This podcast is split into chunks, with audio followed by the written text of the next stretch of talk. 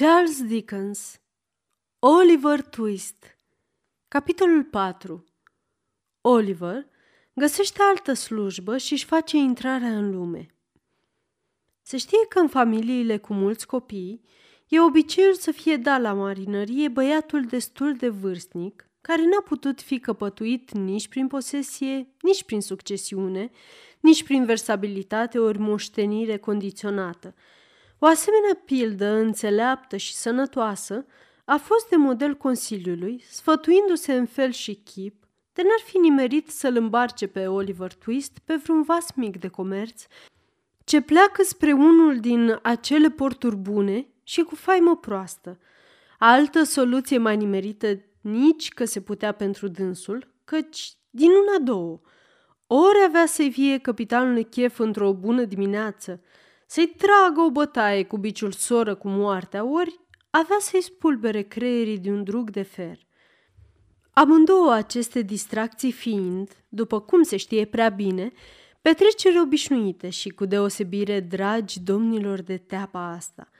Cu cât cercetau mai temeinic cazul sub acest aspect, cu atât mai mult li se vădeau, celor din Consiliu, foloasele unui asemenea pas – așa că ajunseră la hotărârea că nu există mijloc mai bun de a-l căpătui pe Oliver Twist decât să-l dea neîntârziat la marinărie. Domnul Bumble fusese trimis să facă felurite cercetări preliminare, doar să o găsi vreun capitan doritor să ia un copil de pripas ca băiat de bord. Și pe când se întorcea la azil, să dea seamă de cum și-a îndeplinit misiunea, cu cine credeți că se întâlni în poartă – cu domnul Saverberry, în persoană, dricarul parohiei. Domnul Saverberry era un om înalt, uscățiv și noduros, purtând straie negre, roase până la urzeală, ciorapi de ață cârpiți de aceeași culoare și ghete pe același tipic. Tresăturile ei nu erau făcute să poarte zâmbet. Totuși, avea înclinare spre ghidușiile profesionale – cu pas tăreț și fața mucalită, veni într-o întâmpinare a domnului Bumble, scuturându-i călduros mâna. Am luat uh, măsura celor două femei, care au murit azi noapte, domnule Bumble, zise dricarul. Vei face avere, domnule Sowerberry, spuse intendentul, vârându-și la îmbierea dricarului degetul cel mare și arătătorul în tabachiera ce închipuia un ingenios model patentat de sicriu în miniatură. Nici vorbă că vei face avere, domnule Savorberry, repetă domnul Bumble, lovindu-l prietenește cu bastonul pe umăr. Oare? spuse dricarul, stând în cumpără, fără să creadă sau nu în posibilitatea unui asemenea eveniment. Prețurile fixate de Consiliu sunt tare mici, domnule Bumble, ca și sicriile, răspunse intendentul, răzând atât cât îi îngăduia rangul lui de mare slujbaș. Domnul Sowerberry făcu mare haz de vorba asta, după cum se și cuvenea, pornindu-se pe un râs de nu se mai putea opri. Așa e, așa e, domnule Bumble. Drept este că, de când cu nou regim de mâncare, sicriere sunt și ele mai strâmbe și mai scunde decât înainte. Ce vrei, domnule Bumble? Trebuie să câștigăm și noi ceva. Lemnul bine uscat e articol scump, domnule, și toate mânerile de fier devin pe canal, de la Birmingham. Bine, bine, zise domnul Bumble. Fiecare meserie cu neajunsurile ei și un câștig cinstit e îngăduit. Desigur, desigur, răspunse dricarul, dacă nu câștig la un articol sau altul, tot îmi scot pârleala până la urmă. Pricep dumneata. Întocmai, în cuvință domnul Bumble. Deși, drept să-ți spun, urmă dricarul, reluând firul mărturisirilor întrerupte de intendent, deși, drept să spun, domnule Bumble, mă lupt cu un mare neajuns. Știți dumneata, domnule Bumble, că oamenii grași se duc cei din tâi pe lumea cealaltă? Cei care au trăit în belșug și au plătit ani de rândul dările, aceia pierd mai întâi când ajung la azil. Apoi să știi dumneata că trei, patru inci mai mult decât se socotește obișnuit, fac o gaură destul de mare în câștig, mai cu seamă când duci în spate și grija familiei. Pe când domnul Sowerberry rostea aceasta cu obida celui nedreptățit, domnul Bumble se gândea cu grijă că nu cumva să se iște din asta vreun așa zis compliment, având ca obiect onorarea Consiliului. Deci, acesta din urmă găsi nimeri să schimbe subiectul. Și, cum n-avea în cap decât pe Oliver Twist, aduse vorba de dânsul. Ascultă, spuse domnul Bumble, nu cumva știi pe cineva care ar avea nevoie de un ucenic? Un orfan de la azil, care e grea povară pentru noi în clipa de față, ce să-ți spun, atârnă ca o piatră de moară de gâtul parohiei. O ocazie rară, domnule Sowerberry, o ocazie rară. Și rostind aceasta, domnul Bumble ridică bastonul către afișul din poartă și dădu trei lovituri îndesate peste cinci lire, tipărite în majuscule de șchioapă. Ei, drăcie!" Se miră dricarul, apucându-l pe domnul Bumble de garnitura aurită a haine sale oficiale. Tocmai despre asta voiam să-ți vorbesc. Uite cei.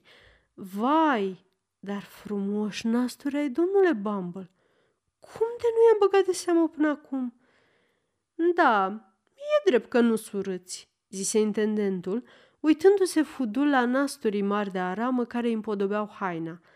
Figura de pe ei e copiată de pe ștampila parohială.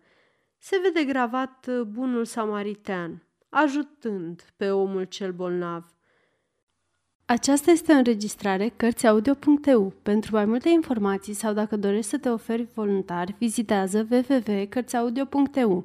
Toate înregistrările Cărțiaudio.eu sunt din domeniu public. I-am primit în dar de anul nou de la Consiliul Parohial.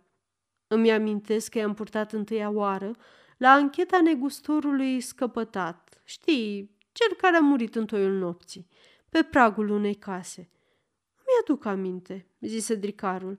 Jurații l-au declarat mort din pricina frigului și lipsei celor necesare existenței, nu-i așa? Domnul Bumble în cuvință. Și nu era un verdict obișnuit, căci mai avea și un adaus, cum că dacă gardianul de serviciu ar fi Pff, fleacuri, îi tăie vorba intendentul. Dacă ar sta Consiliul să asculte toate prostiile unor neciopliți de jurați, n-ar mai scoate în niciun fel la capăt. Drept că în niciun fel, spuse dricarul. Jurații, spuse domnul Bumble, strângând cu înverșunare mânerul bastonului, cum făcea totdeauna când începea să se mânie, jurații sunt lipsiți de orice manere. Ce mai vorbă? niște țoape, niște vite încălțate. Chiar așa, spuse dricarul. Cât despre filozofie sau economie politică, nici nu știu măcar atâtica, zise intendentul, plesnind din degete cu dispreț. Habar n-au, în cuvință dricarul. Nu dau pe ei nici două parale, zise domnul Bumble, înroșindu-se tot mai tare la față. Două parale? îi ținu hangul dricarul. Aș vrea eu să iau pe mâna mea la azil pe căpoșii aceia de jurați vreo săptămână sau două, să vezi cum le-ar închide pliscul regulamentul și regimul de la noi. Se lăsă mai bine în plata domnului, răspunse dricarul.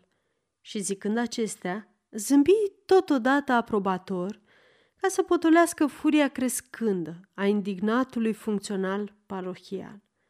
Domnul Bumble își ridică pălăria tricorn și, scoțând o batistă din fundul ei, își șterse frunta de nădușeala mâinii ei. Își potrivi la loc tricornul, apoi, întorcându-se către dricar, spuse cu un glas mai potolit. Ei, ce-i cu băiatul?" A, da," răspunse dricalul. Știi, domnule Bumble, că dau o grămadă de bani pentru ajutorul săracilor. Hmm, făcut domnul Bumble. Ei? Ei, răspunse dricarul, Dacă dau așa de mult pentru ei, am dreptul să și câștig pe socoteala lor, domnule Bumble, așa că cred că am să iau băiatul. Domnul Bumble, înșfăcându-l de braț pe dricar, îl trase după el înăuntru. Domnul Sowerberry stătu cinci minute închis cu Consiliul și căzură la învoială ca Oliver să fie trimis acasă chiar în seara aceea de probă deocamdată. Asta însemna, când era vorba de orfanii parohiei, că dacă stăpânul va socoti, după ce îl va fi cercetat scurtă vreme, că vâră puțină mâncare și trage mult folos de la el, să-l ia pe un număr oarecare de ani slujindu-se cum i-o plăcea dânsului. Chiar în seara aceea, Oliver a fost înfățișat domnilor și a aflat că urma să plece chiar atunci, noaptea, la meșterul de sicrie, ca băiat la toate, și că de va îndrăzni să se plângă de soarta lui, ori va cădea iar plocon pe capul parohiei, va fi trimis pe mare. Ori să se nece, ori să se aleagă cu capul spart. Una din două. Vești la care băiatul s-a arătat așa de puțin mișcat, că cei din Consiliu l-au categorisit într-una puși la fără inimă, dând poruncă lui Bumble să-l scoată neîntârziat de acolo. Desigur, era firesc ca cei din Consiliu să fie mai uimiți și mai îngroziți ca oricine la o dovadă cât de mică de nesimțire din partea cuiva în împrejurarea de față, însă se înșelau cu desăvârșire, căci Oliver, departe de a fi lipsit de suflet, era din potrivă o fire prea simțitoare și dacă se închidea în sine și în tăcere, gata să cadă pe totdeauna într-o neagră și cumplită nepăsare, apoi asta se datora numai faptului că fusese oropsit.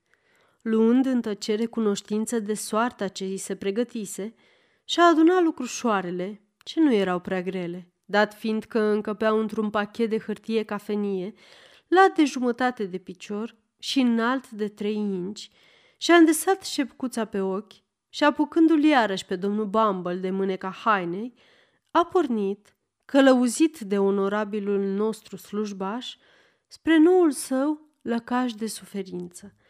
O vreme domnul Bumble l-a tras pe Oliver după dânsul, fără a lua în seamă, căci mergea cu nasul în vânt, cum se cuvine unui intendent, și apoi se nimerise și o zi vântoasă, așa că băiețelul nici nu se mai zărea dintre pulpanele hainei domnului Bumble, ce fâlfâia un lăt.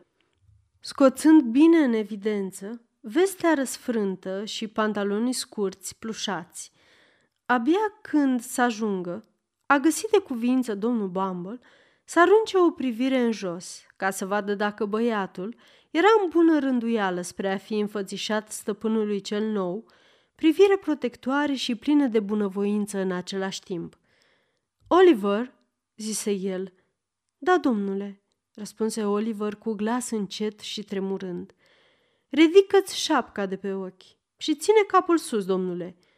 Oliver se grăbi să asculte și-și trase iute cu dosul palmei peste ochi, dar tot mai stăruia o lacrimă în ei când ridică privirea spre călăuza lui. Cum domnul Bumble îl privea cu asprime, lacrima se rostogoli de-a lungul obrazului. Urmă apoi alta și alta. Copilul încerca zadarnic să se stăpânească. Trăgându-și mâna, dintre a domnului Bumble, își acoperi fața cu mânuțele și plânse până ce lacrimile îi țâșniră printre degetele slabe și osoase. Așa?" strigă domnul Bumble, oprindu-se scurt și privind cu multă răutate la pacostea cea mică. Copil mai nerecunoscător și mai nesimțit ca tine? Nici că s-a mai pomenit pe lumea asta, ești cel mai... Nu, nu, domnule, suspină Oliver printre sughițuri, agățându-se de mâna care ținea cunoscutul baston. Nu, nu, domnule, am să fiu cu minte. Zău că am să fiu cu minte. Sunt așa de mic, domnule, și așa de... Așa de cum? întrebă plin de uimire domnul Bumble. Așa de singur, domnule. Grozav de singur, strigă copilul. Toată lumea mă urăște. Vai, domnule, te rog, nu fi supărat pe mine. Copilul se bătea cu pumnii în piept, uitându-se la tovarășul său cu lacrimi de cumplită deznădejde în ochi. Domnul Bumble privi câteva clipe oarecum uimit la chipul jalnic și deznădăjduit al lui Oliver. Se știri de câteva ori, de parcă ar fi fost răgușit, și după ce murmui ceva despre tusea asta furisită, îl îndemnă pe Oliver să șteargă ochii și să fie băiat cu minte. Apoi, luându-l iar de mână, își urmară drumul în tăcere. Dricarul tocmai trăsese obloanele și își trecea socotelile în registrul de zi, la lumina slabă a unei candele chioare când intră Bumble. Aha, făcu el, ridicând privirile de pe registru și oprindu-se din scris la mijlocul unui cuvânt. Dumneata ești, uh, domnule Bumble? Chiar eu în persoană, domnule Sowerberry, răspunse intendentul. Iaca, ți-am adus băiatul. Oliver făcu o plecăciune. A, vrea să zic că ăsta e băiatul, zise dricarul, ridicând candela deasupra copilului ca să-l vadă mai bine pe Oliver. Doamna Sowerberry, ești bună să vii o clipă încoace, dragă? Dintr-o cămăruță, din dosul prăvăliei, își făcu apariția doamna Sowerberry, o făptură scumpă, slabă și scorojită, cu înfățișarea dezgrimțuroaică. Uite, dragă, îi se adresă respectuos domnul Sowerberry, băiatul de la azil despre care ți-am vorbit. Oliver făcu din nou o plecăciune. Vai de mine, că pipernici mai e, spuse nevasta dricarului. Hm, e drept că e cam pipernicit, replică domnul Bumble, uitându-se la Oliver ca și cum ar fi dat vina pe copil, că nu-i mai mare. N-ai ce-i face. Dacă e mic, e mic, dar are să crească, doamnă Sowerberry. Are să crească. Da, desigur, răspunse doamna cu voce acră. Are să crească pe seama mâncării și băuturii noastre. La ce ori fi bun copiii de la azil, Dumnezeu știe. Te costă mai mult decât face. Așa cred bărbații totdeauna că ei se pricep mai bine.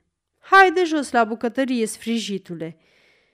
Cu acestea, soția dricarului deschise o ușă lăturalnică și îl împinse pe Oliver pe niște scări abrupte ce duceau într-un beci de piatră, umed și întunecos, boteza bucătărie, care era de fapt tinda pivniței de cărbuni. Acolo se afla o fată murdară, cu niște încălțări scâlciate și ciora flânduroși de lână albastră. Ascultă, Charlotte, zise doamna Sowerberry, care coborâse în urma lui Oliver. Să dai băiatului resturile acelea de mâncare pe care le-am pus deoparte pentru trip. N-am mai dat pe acasă de azi de dimineață, așa că n-are nevoie de ele. Și dumnealui nu o fi așa de gingaș să fie grață de ele. Hai? Ce zici, băiete? Oliver, la auzul cuvântului mâncare, cu ochi sticlind și tremurând din cap până în picioare de poftă, răspunse că nu. I s-a pus în față o farfurie plină cu resturi uscate și fărmițate, rămase de la prânz. Tare aș dori ca vreunul dintre filozofii cei giftuiți, care prefac în fiere tot ce mănâncă și beau, care au sângele ca gheața și inima ca piatra, să fi putut privi cum s-a repezit de hulpav Oliver Twist la rămășițele dezgustătoare disprețuite de câine – Aș fi vrut să fi fost martor la cumplita hămeseală a lui Oliver, care sfârteca bucățile cu sălbăticia foametei. Un lucru însă aș dori și mai mult, anume să văd pe acel domn filozof mâncând același fel de mâncare cu aceeași poftă. E, zise soția dricarului, după ce Oliver își sfârși cina, la care femeia privise încremenită, gândindu-se cu groază la pofta lui nesăturată ce o amenința pe viitor. Gata? Nemai aflându-se altceva de mâncare în preajmă, Oliver încuvință ca sfârșit. Atunci, haide cu mine, zise doamna Sowerberry și apucând o lampă chioară și afumată, îl duse pe scări sus. Patul e sub teșghea, Cred că nu o să-ți fie frică printre sicrie, dar puțin îmi pasă mie dacă ți-o fi frică ori nu.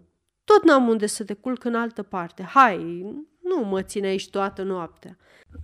Oliver, fără a mai sta pe gânduri, urmă cu supunere pe noua lui stăpână.